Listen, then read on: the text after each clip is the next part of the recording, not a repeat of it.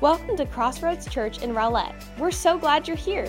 Join us here for our weekly sermons or visit crossroadsrowlett.org for more information. I tell you what, man, the last couple weeks has been incredible, but there is no place like home. Uh, thank you so much for praying for our team. 14 of us went to Uganda and spent about 10 days there and got back Friday night. I will tell you, um, and I told the earlier service, I am still working on jet lag and sleep deprivation, so I don't have as heavy of a filter as I usually do. Um, so I'm just going to warn you in advance. So I'm just going to start this way. The devil is a butthole. So um, um, you can quote me on that. I'm fine with it.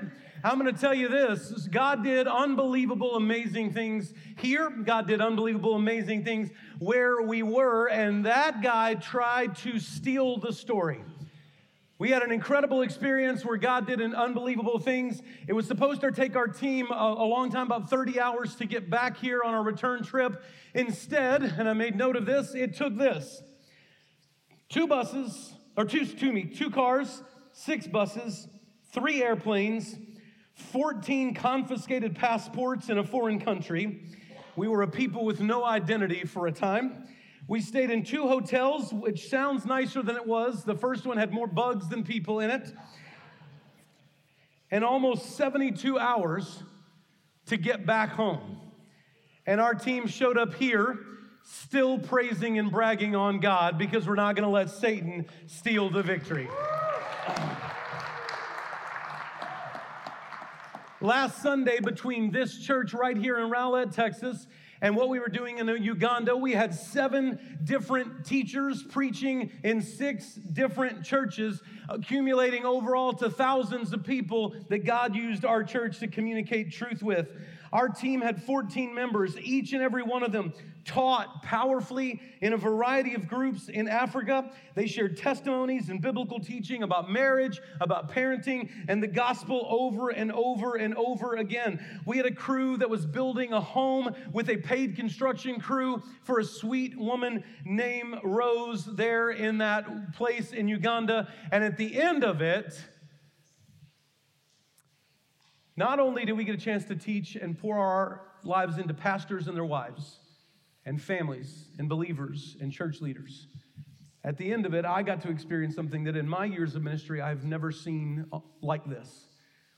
And by the time we left Africa, there were 466 souls that had given their life to Jesus Christ.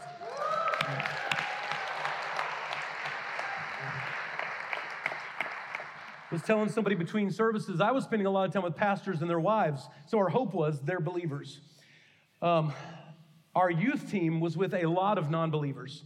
And they would get done with a session and they would text us 75 people gave their lives to Jesus, 100 people gave their lives to Jesus, 38 people gave their lives to Jesus. And I was like, Can you save some for us? I thought they were going to save all of Uganda before we got out of our pastor session.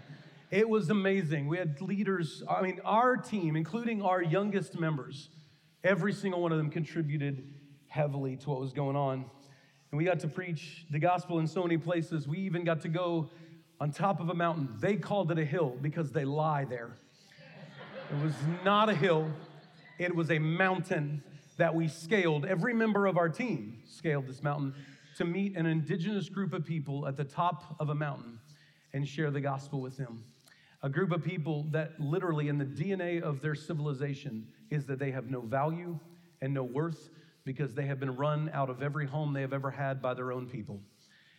And when I got up there, we didn't get much warning a lot of times. Somebody just went, Preach. And the first thing that came to mind was Psalm 139 You were fearfully and wonderfully made. And we preached and we shared the gospel. And I asked, I said, Does anybody want to surrender their life to Jesus? And this is in the adult group. And the first one that came forward was a young man, probably in his late 20s. And he, he just walked up to me and fell on his knees. And I broke. And it was amazing. And this was happening all over the place. It was an incredible time. And I just want to I just want to say this because I want to recommit our church to this over and over and over again. Um, if you are looking for a church that will one day maybe fund missions but stop going, this is not going to be a good church fit for you because we will never give up on being an active part of the mission of Jesus Christ. We will be missional here in this place that God has blessed us to serve, and we will be missional to the ends of the earth because we have been commanded to go.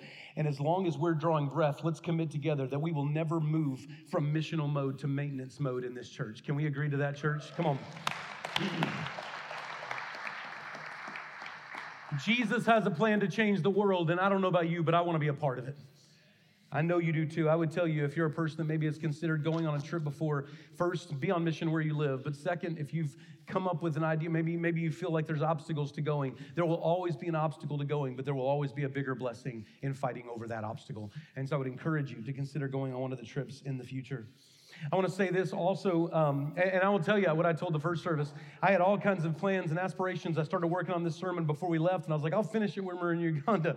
And that did not happen. Um, uh, we barely had power or internet connection or anything like that. It was very difficult to work on. And then I was like, I'll work on it on the airplane. And that did not happen either. So I am equally as excited as you are to see what God's going to say this morning. Um, so uh, we're just going to be in this together. But I don't, I don't want to miss opportunity to celebrate something. We have a young man in our church. He's working down in the kids' area right now. We got to celebrate him in person in the first service. But I just want to tell you this real quick. We have an internship program at our church. And while uh, we love at our internship to keep everybody here forever, the reason we train and equip is so that we can send out missionaries from our church. Um, and we have a young man, Parker Shivak, who is going to, yeah, there you go. We've been able to connect him with a church out in West Texas, and he is going to be leaving here in just a matter of days to go and serve, continuing his internship and growing and helping be a blessing in another church. As much as it saddens me to see one of my young, favorite, amazing young men go off, I am incredibly glad that we are sending him out as, an, as a missionary to go and serve the Lord in the calling that God has on his life. So when you see Parker, or if you know Parker, text him, hug him, encourage him, and be praying for him. And then we've also told him over and over again, sucker, this is your home. You cannot escape us. We will always be your family. We love you. So uh, I just want to share that with you guys. Let's pray, and then we're going to continue. Uh, God, thanks for today. I ask you to speak, God, to us through your word and challenge us today. In Jesus' name, amen. Anybody ever had an eye exam in here? Yep. A lot of pressure when you go to an eye exam, in there? Like it just feels like a very weird experience. I heard a pastor talk about this, and it, I thought, man, I really resonated with me because you go in there and you're trying your hardest to do a good job. But I don't know about you. How many of you have horrible vision? Yep. So you go in there and they put the little chart up. You know what I'm talking about, the little eye chart, and they go read that. And you, we all do the same thing because we get excited. We're like, E. Because we know we get the first one, right? Like we can get that one right. And they're like, yeah.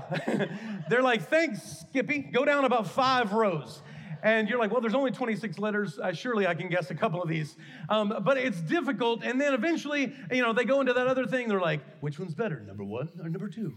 Number one or number two? Number two or number one? And you're like, they're the same. I don't know what you're trying to pull, American Association of Eyeglass People. I don't know what your thing's called, but it is a weird test. But the cool part is at the end, they finally give you contacts or glasses or whatever, and you put them on, and you notice things you didn't notice before. Anybody ever had that experience? Like you're in your house and you're looking at your wife going, Was there always a window there? Like, was that there in our house before? And they're like, yeah, that was cool. Uh, you know, you know, leaves on trees. That's the thing people say. Like you, you see it, and you're like, oh, I thought that was just like a big head of broccoli. And there's individual leaves. It's, it's amazing. Your eyes are open, and you're like, wow, I've seen something. Well, that's my hope for today. My hope for today that there's going to be some people whose eyes are open to see something, and the thing that I want you to see is Jesus. I want you to see him more clearly than you've ever seen him in your life. Right now, you may have a vision of Jesus, but you're squinting at best. And what God's going to do for us in Colossians chapter 1 is open our eyes. And that's where we're going. I shot a little video while we were traveling back. I want to share this with you real quick. So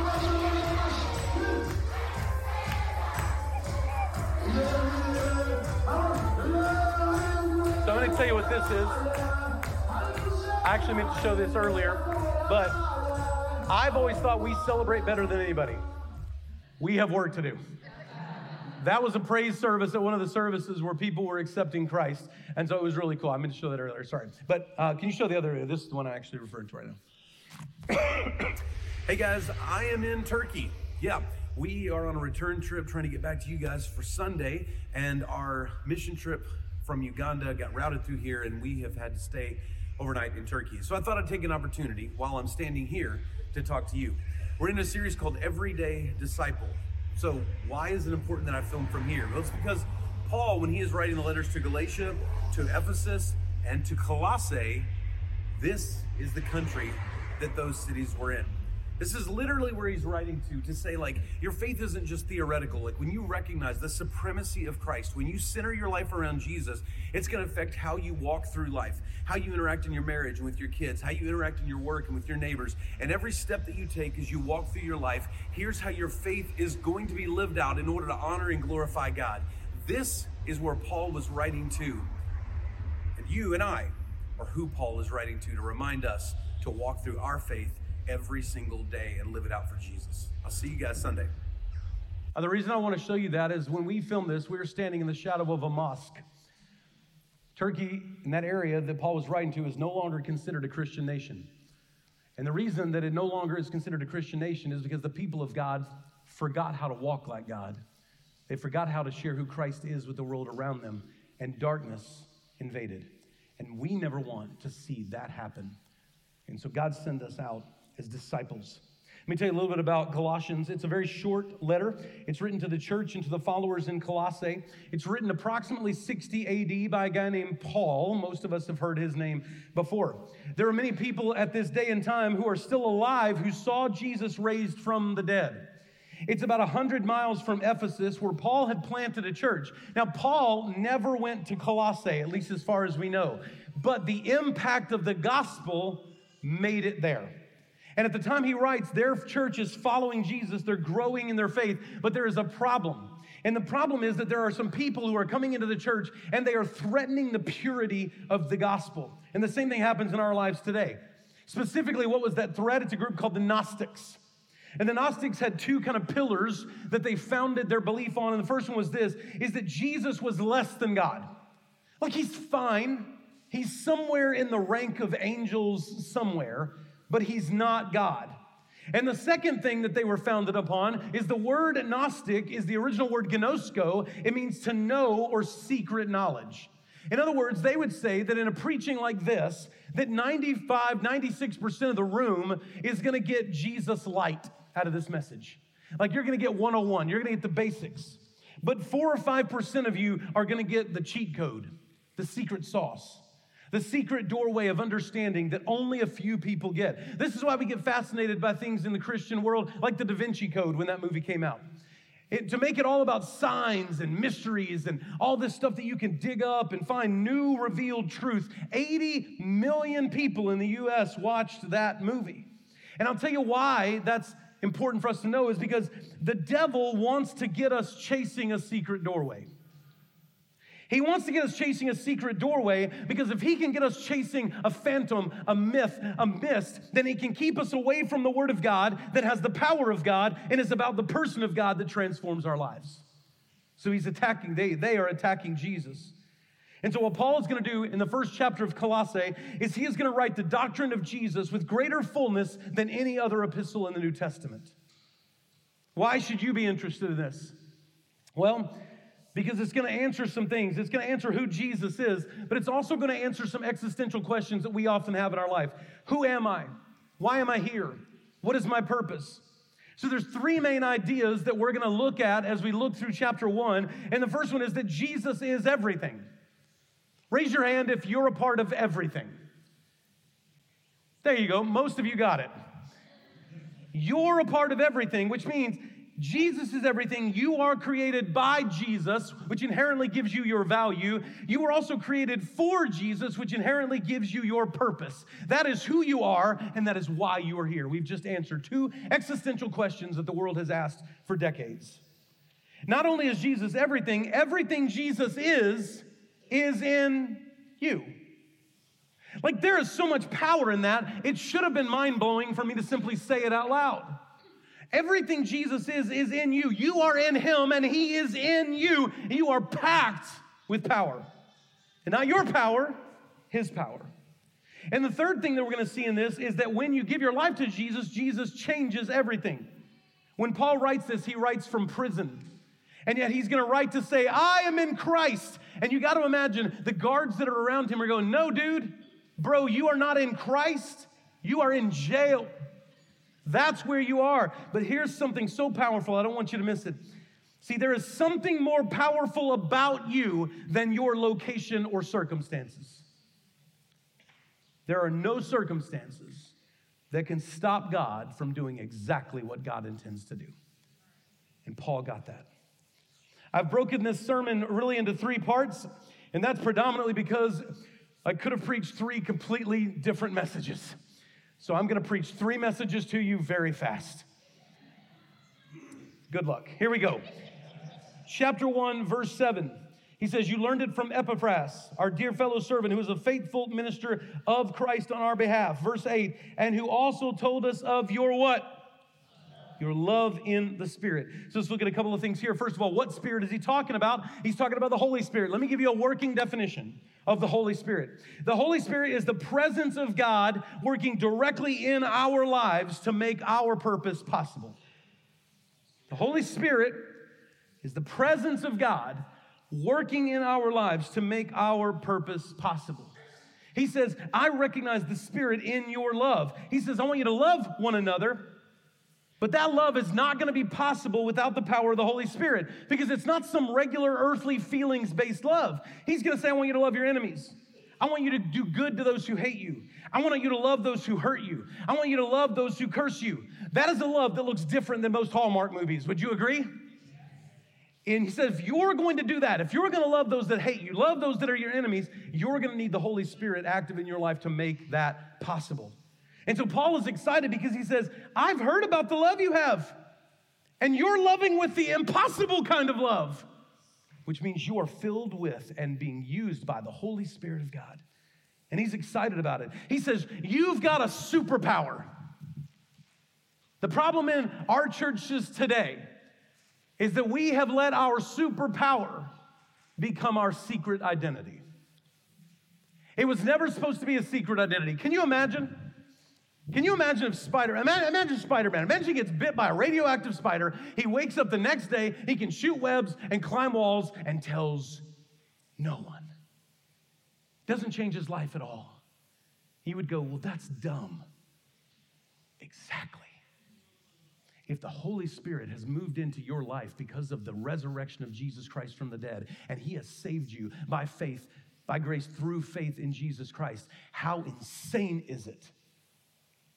That the world would not know, that we would tell no one, and that we would live with a secret identity instead of living revealing the superpower of the Holy Spirit in our life. Verse 9, for this reason, since the day that we heard about you, we have not stopped praying for you. We continuously ask God to fill you with the knowledge of His will through the wisdom and understanding of the Spirit gives. Now, when we hear God's will, we tend to think answers to specific questions um, Who should I date? Who should I marry? What job should I take? Where should I move? And I'm not saying that God doesn't want to help reveal some of those, but that's not what He's talking about here. He says, I'm going to need wisdom to understand God's will for how to love people. I need the knowledge of God's will to love others with wisdom that the Spirit gives. How many of you have ever loved somebody where you have to go, man, I need some special, I need some knowledge to know how to love this person because they're a challenge? That's what he's talking about. He goes on to say this, verse 10, so that you may live a life worthy of the Lord. Anybody want to live a life worthy of the Lord in here? He goes, if you want to live a life worthy of the Lord and please Him in every way, whew, can you imagine that being your testimony? Bearing fruit in every good work, growing in the knowledge of God. He says, if you want to live a life worthy of God, you've got to offer other people the same grace that's been given to you. If you want to, to live a life worthy of God, you've got to show love to people the same love that is shown to you. He wants you to bear fruit. We know the, the bear fruit, there's like this, the passage of the fruit of the Spirit. What is the very first fruit of the Spirit listed? Love. Love, joy, peace, patience, kindness, goodness, faithfulness, gentleness, and self control. He says that's what should be pouring out of your life. It's not the love of an emotion. It's not the love of a feeling. It's the love of an action. It's the love of a choice that I choose to love somebody who might even be considered to us unlovable, but I'm going to love them with the love of the Lord. Verse 11, being strengthened with all power according to his glorious might, so that you may have great endurance and patience. Why? Why great endurance and patience? Because loving people is not easy. Who's married in here? Raise your hand. I'm not asking for testimonies. I'm just saying, have you ever in your marriage had this thought or said it out loud, if we're being honest? My wife has said to me on multiple occasions, and I get it Jason, I love you, but I don't like you right now, right? She is saying, I need patience and endurance to love that knucklehead I'm married to. If we struggle loving the person we love the most in this life, how much more patience and endurance will we need in loving others? And that's coming from the Holy Spirit. Verse 12, and giving joyful thanks to the Father who has qualified you to share in the inheritance of his holy people in the kingdom of light, for he has rescued us from the dominion of darkness and brought us into the kingdom of the Son that he loves. You know, church, it was, it was so powerful to watch people being rescued right and left when we were in Uganda. And I'm sitting there thinking, we have infinitely as many, if not more, lost people in the U.S. Why have we become so comfortable with the idea that my neighbor is living in the dominion of darkness and going to hell? We've become far too comfortable with the reality that people around us are going to hell. And we need to stand up and do something about it, filled with the Holy Spirit, to be a part of the rescuing work of God. What does it look like to be in the dominion of darkness? Well, this is Satan's domain. And a few things I wrote down about darkness it lulls us to sleep. It deceives us. We think things are there that are not, and vice versa. It depresses us. It, it emotionally attacks us. Also, the darkness of the world fascinates us. It intrigues us to see, oh, what's there? Maybe, maybe that'll be fun if I go down that road. And it gives us a boldness, but it's not a divine boldness from God, it's a boldness of self. Darkness convinces us to put something on the throne of our life, and the person that it puts there usually is me, to worship me. I love how Charles Spurgeon said this. This is his quote. He says, Beloved, we are still tempted by Satan, but we are not under his power. Can I get a good amen? He not under his power. We have to fight with him. We have to fight with him. But we are not slaves. He is not our king. He has no rights over us. We do not obey him. We will not listen to his temptations. I love that quote. See, in contrast, the kingdom of the Son that he loves is a kingdom where we are awake, it is a kingdom where we recognize truth and live in it. It is a kingdom where we live life to the abundance. It is a kingdom that compels us and others to follow God. And It is a kingdom of boldness that is not anchored to self, but it is anchored to Jesus Christ. Verse 14, it says, In whom we have redemption, the forgiveness of sins. The Son is the image of the invisible God, the firstborn over all creation. Our hope, our redemption is not in the things of earth which frees us up to use the things that we have on this earth to do what God calls us to do for Him. And what would happen in this church, if just this church, if everybody in this room that calls himself a believer, what would happen if all of us decided today to use the superpower of the Holy Spirit that lives in us? I think it would change everything. And I know you've heard this in church, and there are some people who are like, oh, Jason's coming off a mission trip. He's so excited. I'm so grateful for him but so naive. Filled with his power, let's go fight against the devil. I don't think it's naive at all, church. I really don't. It's happened before. Let me give you a little history lesson. 50 years after Paul wrote this letter, a Roman emperor named Trajan issued an edict to round up all the Christians and imprison them. He's like, there's this groundswell of people. It's this kind of grassroots movement. Let's go gather those up. We'll put them in prison. We can shut this movement down. The governor of Turkey, where I filmed that video from, said, okay, uh, no problem, I'll get started. And so he took off to go arrest all these people in Colossae, Ephesus, Galatia, all these areas. And he found out there was a lot more of them than he thought. It had become a problem. So he writes back to the emperor, and these are his words translated in English. The number, the number involved for many persons of every age, every rank, and also of both sexes are and will be endangered for the contagion of this superstition has spread not only to our cities, but to our villages and to our farms. In other words, if I may paraphrase, he wrote back to the emperor, dude, this is not a fringe group. There's a whole heck of a lot more of them than we thought there were. What should I do? He goes on to say this the sum and substance of their fault. So here's what I can find against them. Uh, they meet on a fixed day before dawn and sing responsibly a hymn to Christ. They gather on Sundays, which is a work day for them in their culture. And before the workday starts, they gathered and sang a song responsibly to Christ. Um, and they bound themselves by an oath. And the emperor probably thought, oh, here's where I get them. What's the oath? Uh, they have made an oath not to commit crime, fraud, theft, or adultery, and not to falsify their truth. I judged it all the more necessary to find out what the truth was by torturing two female slaves who they called deaconesses. But I discovered nothing but excessive superstition. What superstition? The superstition that was motivating them that they would not back down from?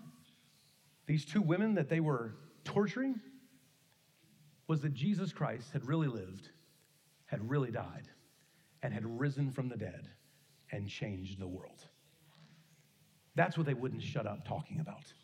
That's what they sang about. That's what they gathered. That's what they talked about. Their crime was they're doing good for others. Um, they're committed to never letting the superpower of the Holy Spirit in them become a secret identity. Let me tell you what happened. Within 200 years, the empire that had executed Jesus Christ became known as the Holy Roman Empire. And the nation that killed Christ was filled with more Christ followers than pagans.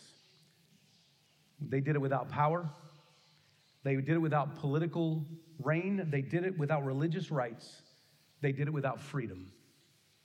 All they had was the love of Jesus and the gospel.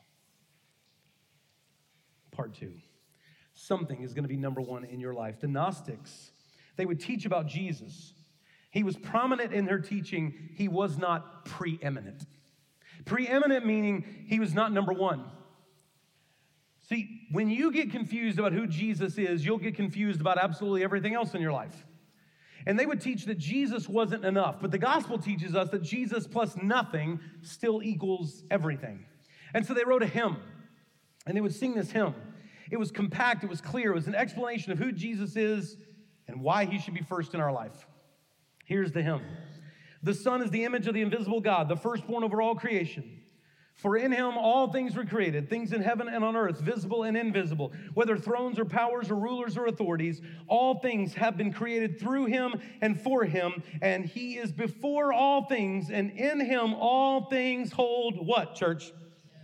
See, he's attacking the Gnostics with what they said about Jesus.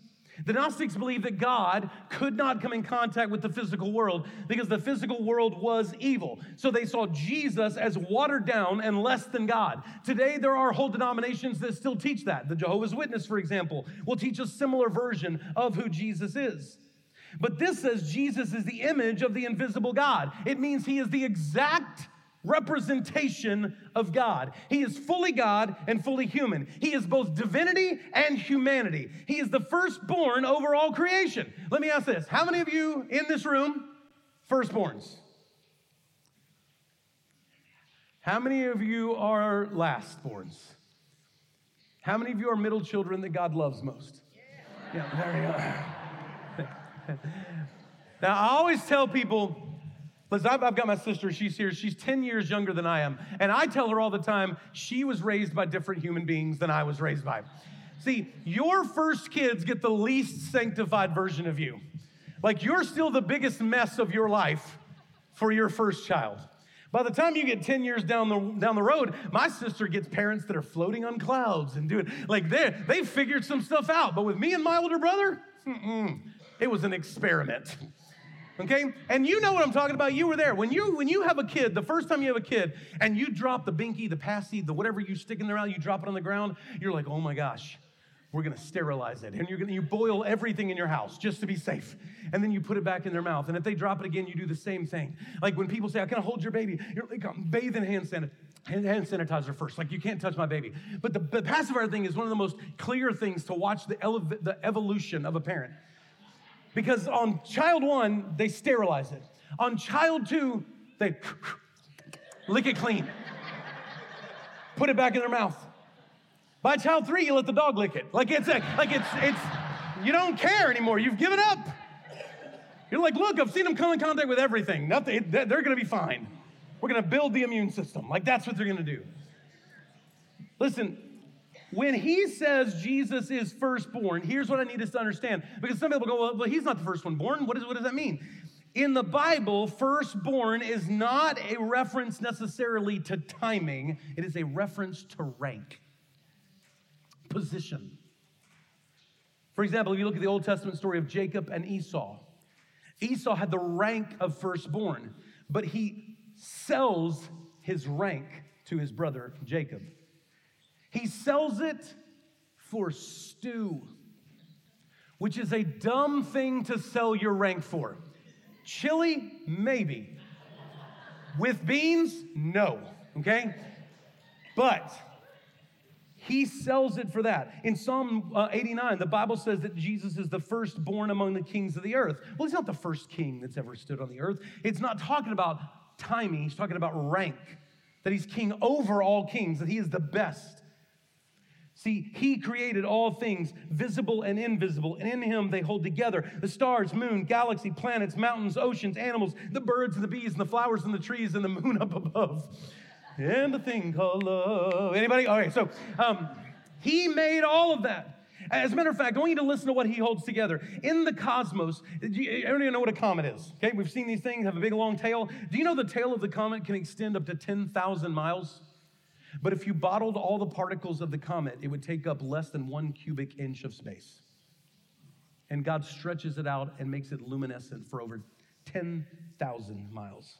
Saturn's rings are 500,000 miles in circumference, but they were only a foot thick, and God holds them in perfection. If the sun was the size of a beach ball and you put it on top of the Empire State Building, the nearest stars would be in Australia. And yet, God holds the cosmos in his hands without sweat or stress. He created time. He knows the past, present, and future, and we don't. We don't because we're inside of it. He does because he is outside of it and he made it so he can see all of it. The human chromosome, you and I have tons of, each one contains 20 billion bits of information. One of our chromosomes would equal 4,000 volumes of the average novel. Just one. And God holds all that in perfect harmony without batting an eye. Jesus could walk on water, he could heal, he could cast out demons, he had authority over the spiritual and the physical world because he made it all. And he's not just the source, he's the sustainer. See, science for the last 50 plus years has been trying to figure out how everything holds together and they've come up with covalent bonds and metallic bonds and genomes and quantum electrodynamics and all these other things. And many of you have heard about the cell adhesion molecule called laminin, which is the rebar of our bodies. And we're held together by millions of microscopic pieces of this protein cell adhesion molecule. And if you zoom in on it, it forms the shape of a cross which means that you and I are held together by billions of microscopic crosses because in Christ, He holds all things together. Everything in creation points to a creator. So let me ask you a question Do you believe that's true? Do you believe that God created everything and sustains everything? Can I get a yes or no? Yes. You believe that. Then can I ask this? If we believe that, then why every time we hit a stressful situation do we fear that God can't sustain us? Like he's not stressing over the cosmos, but he has no idea how to handle my day today. Does that make sense, church? Not at all. See, this is what's giving us hope and something to hang on to. This is what's giving us. Listen, I'm going to tell you. There was times on our trip back here from Uganda where there were things we did not like. I am not going to tell you that your pastor did not get into an argument with multiple Ugandan officials because I did. But at some point we had just the reality that our God is bigger than all this. and we will trust Him to control it. And He got us home and He got us home safely. But we had to be in His hands. See, whatever you're going through, I don't know what it is, but I do know this He is enough. He is enough for it. Verse 18 And He is the head of the body, the church. So he, he's first over all creation, and then it says he's first over the church. He's the head of the church. I did some study. I don't know if you guys know this. Heads, very important. Oh, that's not groundbreaking for any of you. If you do not have a head, you are. If you have more than one, you're a monster. Like that's how this goes. So there is one head of the church, and his name is not Jason, his name is Jesus. And we have to always be committed that here at this church, that the head of our church is Jesus Christ. That's who we follow. There is one head, and it's him. It says he is the beginning, the firstborn among the dead, so that everything might have, he might have supremacy. Uh, like other people had risen to life, we'd seen him raise Lazarus back to life, but those people rose to life and then died again and went on. I don't know if that's resurrection or resuscitation, it's one of them. But when Jesus died, he rose and he never died again. And that's different. He masters life and death. He owns life, which means he can give it to whom he chooses. Verse 19 For God is pleased to have all the fullness dwell in him, and through him to reconcile to himself all things, whether things on earth or things in heaven, by making peace through his blood shed on the cross. You want to know, as some people ask, they're like, ah, the church is so weird. Why is it got to talk about blood all the time? Because without it, we are doomed. So we talk about the blood of Jesus Christ shed on the cross. See, the biggest problem in the world is not political, it's not social, it is spiritual and it is relational. See, the good news is so important for us hear. There's a gap between us. The Gnostics believe that, but the Gnostics would get it wrong. They would say there's a secret knowledge that if you walk with us as Gnostics, you can earn God's favor. But that's not the gospel.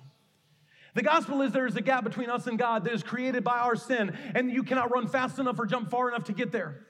There's no bridge you can build. You cannot achieve it. It is impossible. As a matter of fact, it's not as though you're on this side and alive and trying to figure out how to get to that side. On this side, without Christ, the Bible says you are dead in your trespasses and sin.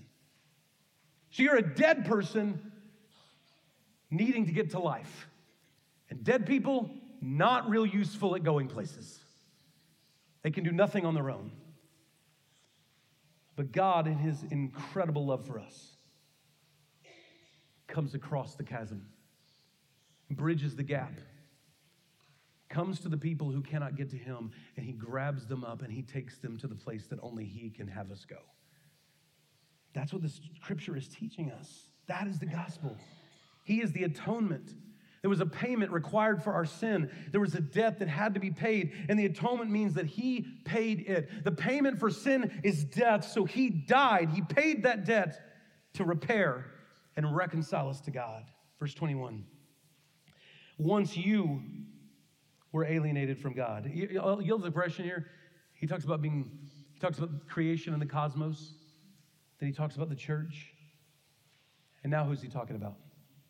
You and me.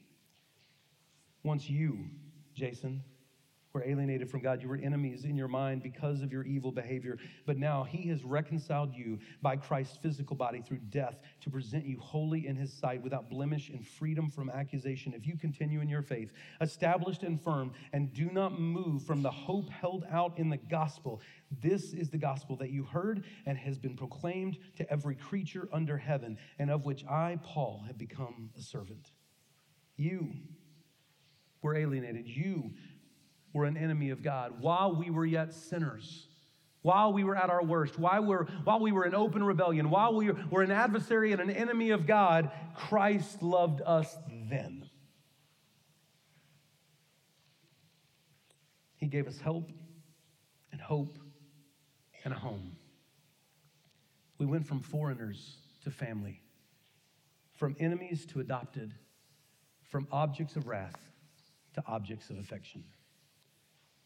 When it says in verse 15, Jesus is the image of the invisible God, um, our most accurate translation today would be the word icon. As a matter of fact, if you look at Genesis, it says, Let us make man in our icon, in our image. That we are supposed to be the icon, the representation of God filled with the Holy Spirit, so that the world around us sees compassion and kindness, humility and gentleness, patience, forgiveness. That we let our, our light in us shine in such a way that people around us would see our good deeds and praise who? Our Father who is in heaven. That when they see it in us, they know it's not from us, they know it is a reflection of God through us that we desperately want the world to see and experience the light and rescue from darkness. In 1893, there was a thing called the World's Fair in Chicago, Illinois. It was huge, biggest one that had ever happened in history. 27 million people attended. Many things were introduced there. The Ferris wheel. Anybody ever heard of that? Yep. Um, moving walkways introduced at that one. Anybody ever seen those? You know, you go to the airport, caution, the walkway is ending. That thing, they experienced that there. Also, things that were uh, shared there for the first time. Juicy fruit, anybody? Yeah, you can admit that in church. PBR, anybody? Less hands, but you know what I'm talking about. All right, so um, that was all introduced there. Also, was the World Parliament of Religions, the World's Fair in Chicago, 1893. They said, if we'll get all the different religions together and we'll get them to agree on everything, the problem is we don't believe the same things. And so there was a pastor in Chicago. They said, we need you to come speak to this. Get everybody on the same page. His name is D.L. Moody. They called him and they said, go in there and curse the darkness. And Moody said, there's a time to curse the darkness. But here's what he said, and I love this. If I go, I'm going to proclaim the light. I will say so much about Jesus that no one will want anything else. See, he understood what it meant to be the representation of God. The last part I want to look at is what it means to be everyday disciples, starting in verse 24. He says, Now I rejoice in what I am suffering for you. Paul's in prison, chained up when was the last time you were in suffering and went, whew, what a great time to rejoice? He says, I rejoice in what I'm suffering for you.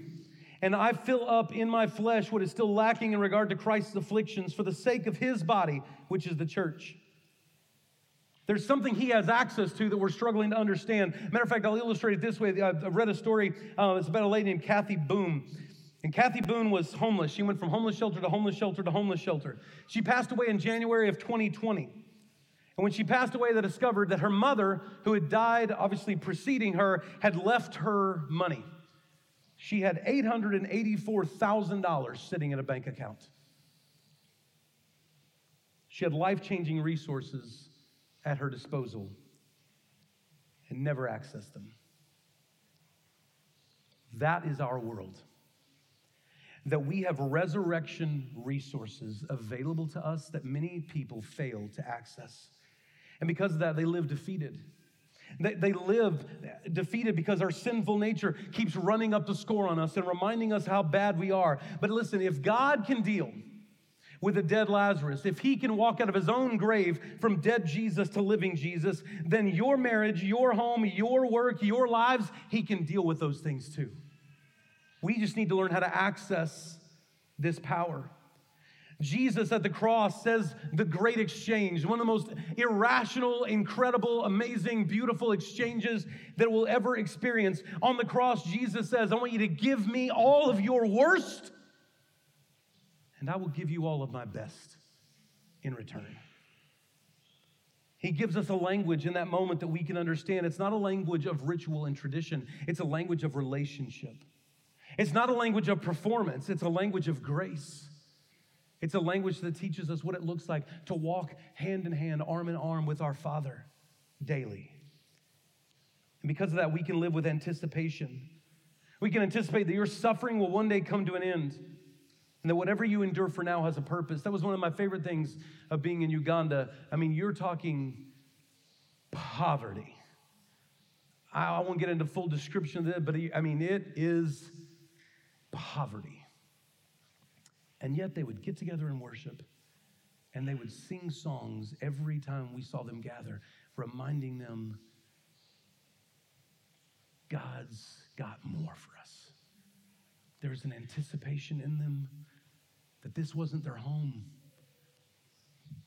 God is leading them to his kingdom. As a matter of fact, it's, one of the, it's the reason I'm wearing this shirt today. Everywhere we went in Africa, this is what we were called Mzungu. It means many things. Most of them are not flattering. Basically, what it really means more than anything is foreigner. This is not your home. So, at first, it was kind of weird to hear constantly. We get called that, I don't know, a billion times. But at one point, it just became a good reminder, at least for me. This isn't our home. And I don't mean Africa, I mean this world. It is not our home. We live the, with the anticipation of heaven with our Heavenly Father. He says in verse 25, I've become its servant. That's the word diakonos, where we get the word deacon. By the compassion God gave me to present to you the word of God in its fullness.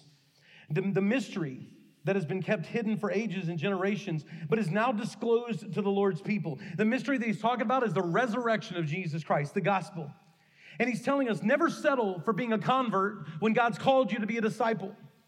Being a disciple means giving your life to the Word of God and to the teachings of Jesus and to bring other people along. You cannot call yourself a disciple of Christ if you refuse to disciple somebody. Like it is not a designation of office or position, it is an action. That I am being filled up and poured into by others, and I am filling up and pouring into those around me. And there is no such thing as a disciple that does not do both of those things. He says, Go and make disciples every day so that they can see something amazing. What is it they're going to see? Verse 27 to them, God has chosen to make known among the Gentiles the glorious riches of this mystery, the resurrection. He identifies what it is, which is Christ in you, the hope of what, church? The hope of glory. That the Christian hope is not simply living 85 years and leaving a great legacy, although that's wonderful. The Christian um, hope is not political gain. It's not a country that is following Christian doctrine. The Christian hope is resurrection from the dead. It is not good, bad people becoming good people. It is dead people becoming alive. That's the mystery. He says in verse 28 He is the one we proclaim, admonishing and teaching everyone with all wisdom, so that we may present everyone fully mature in Christ. To this end, I strenuously contend with all the energy Christ so powerfully works in me. I strenuously contend. I act, I move, I work. For a lot of us, we feel defeated. It's because we are not accessing the power of the Holy Spirit that is in us. Because only then will we fulfill the purposes God created us for. The Holy Spirit is like God's bank card. And when you access it, you get experience and, receive all the riches of the glory of God. And I don't mean earthly riches, I mean eternal riches. And we connect through an act of the will by choosing, by surrendering daily. God has an expectation for you and for me if we are going to be everyday disciples, that there is allegiance that we give to Him to live the life that He created us to live. Maybe for some of you, you've never experienced that because you've never connected to the source of Jesus Christ. And, and I'm just going to be honest with you because I'm, I'm still I'm tired. Um, we've, we've tried to, often to do this, and for good reason, a very loving and polite and gentle way. And I just want to say it a little bit differently today. If you haven't yet given your life to Christ, what in the world are you waiting for? Like, what's the downside? Like you're like, well, but you understand, I got to get good. I got to fix this. I got to get this right, and then I'll give my life to Jesus. You just described insanity. You don't get better on your own to come to Jesus. You get Jesus, and He makes you better. Stop trying to strive by doing it on your own. He says you're going to contend strenuously with the energy Christ powerfully works in you. You need Him first. And so, if you've sat in church forever, holding on to pews and chairs, never wanting to respond, if you have maybe an arrogance or pride or ego said, I don't want to ask for somebody's help, whatever the case, why would you wait? Why wait a moment past today? I, you have no guarantee of the next breath. None. So why put off what God has called you to? Well, listen, we don't want to be a church that's playing games here. Church is a stupid hobby. If you go to church as a hobby, get a better hobby. But if you come to church because God has radically transformed your life, and you want to live in Him, and you want to serve Him, and you want to honor Him, and you want to tell the world about Jesus Christ, the hope of glory, church is not a hobby. It's a relationship with God and God's people, and it fuels us and empowers us to go out and be on mission to the world. So if you've never done that, I'm going to tell you at the end of our service, our prayer team is going to be up here, and I would just challenge you do not leave today. Do not listen, and I don't mean this to sound mean, okay? Don't be a coward today. I know it's hard, I know it takes guts. But there will be an enormous celebration in heaven if just one of you will say, Today I stop running. Today I stop wrestling with God. I remember one time when the church I grew up in in Kentucky, we were having a service, and a man came up who was one of our leaders in our church. He was a deacon in our church. He'd been there for a long time, and he was finally fell under conviction that he had never surrendered his life to Jesus Christ. And he walked up to our pastor, and I was standing next to our pastor, Brother Tommy Tackett, just an old country preacher. The deacon walks up and he goes, I know I need to give my life to Jesus, but what does that mean for me as a deacon, as a leader in our church? Yada, yada, yada, yada. And Brother Tommy, in his just little country wisdom, he looked at him and he goes, You know what the best kind of deacon is? And the guy goes, What? And he goes, Saved one. he said, Man, let's celebrate that. I don't care how long you've been going through the motions, going through the motions does not make you a believer. Surrendering your life to Jesus does. Maybe there's some of you in here, you are a believer, but you're not living in the power of the Holy Spirit. You have not made it an act of your will to walk daily as a disciple. Can we have the courage to commit, church? Let's don't be wishy washy about this. Let's commit to God. The reason I'm passionate about this, the reason our church is passionate about this, the reason every leader in our church will be passionate about this, if you talk to them, is we truly believe this is a matter of life and death in the church. We also believe God is not done. God is not done. God is not done. Here is more that He wants to accomplish through us, through His people. There are new people to reach, new families to reach, new generations to reach. There are nations that He calls us to impact. But in order to do that, He must be the one we love the most. He must be the center of all things, first place in our obedience, which means that He is the first consideration in every single thing that you do. He must be first place in our priorities, which means His agenda rules our life. Jesus does not now and has never deserved our leftovers. So let's make a commitment, church, to put him and keep him first. Can I get a good amen this morning? God, we thank you for today. We thank you for your word. God, I pray as we go into a time of worship, God, that we would not need to set up worship. That having heard everything that you say about who you are and who you are to us and what you've done for us. God, that worship would erupt from us immediately. That right now, God, I almost pray like people are in anticipation of this next moment where they get to cry out praise to our great God. God, I pray in, in my state, if I have said anything confusing, God, I pray through your Holy Spirit that you will make clear anything that I have made messy because I do not want to get in the way of anyone. I pray for those that are in the room right now that have never given their life to Christ, that even during these songs or after the service, they would seek out one of our staff, one of our leaders, go to our prayer team in the corner of this room because there's nothing more important they can do with their life today. God, give them the courage to do that. For the believers in this room who have not been walking as a daily disciple to you, and we've all been through those seasons, I certainly have. God, can we have the courage to walk with you every day?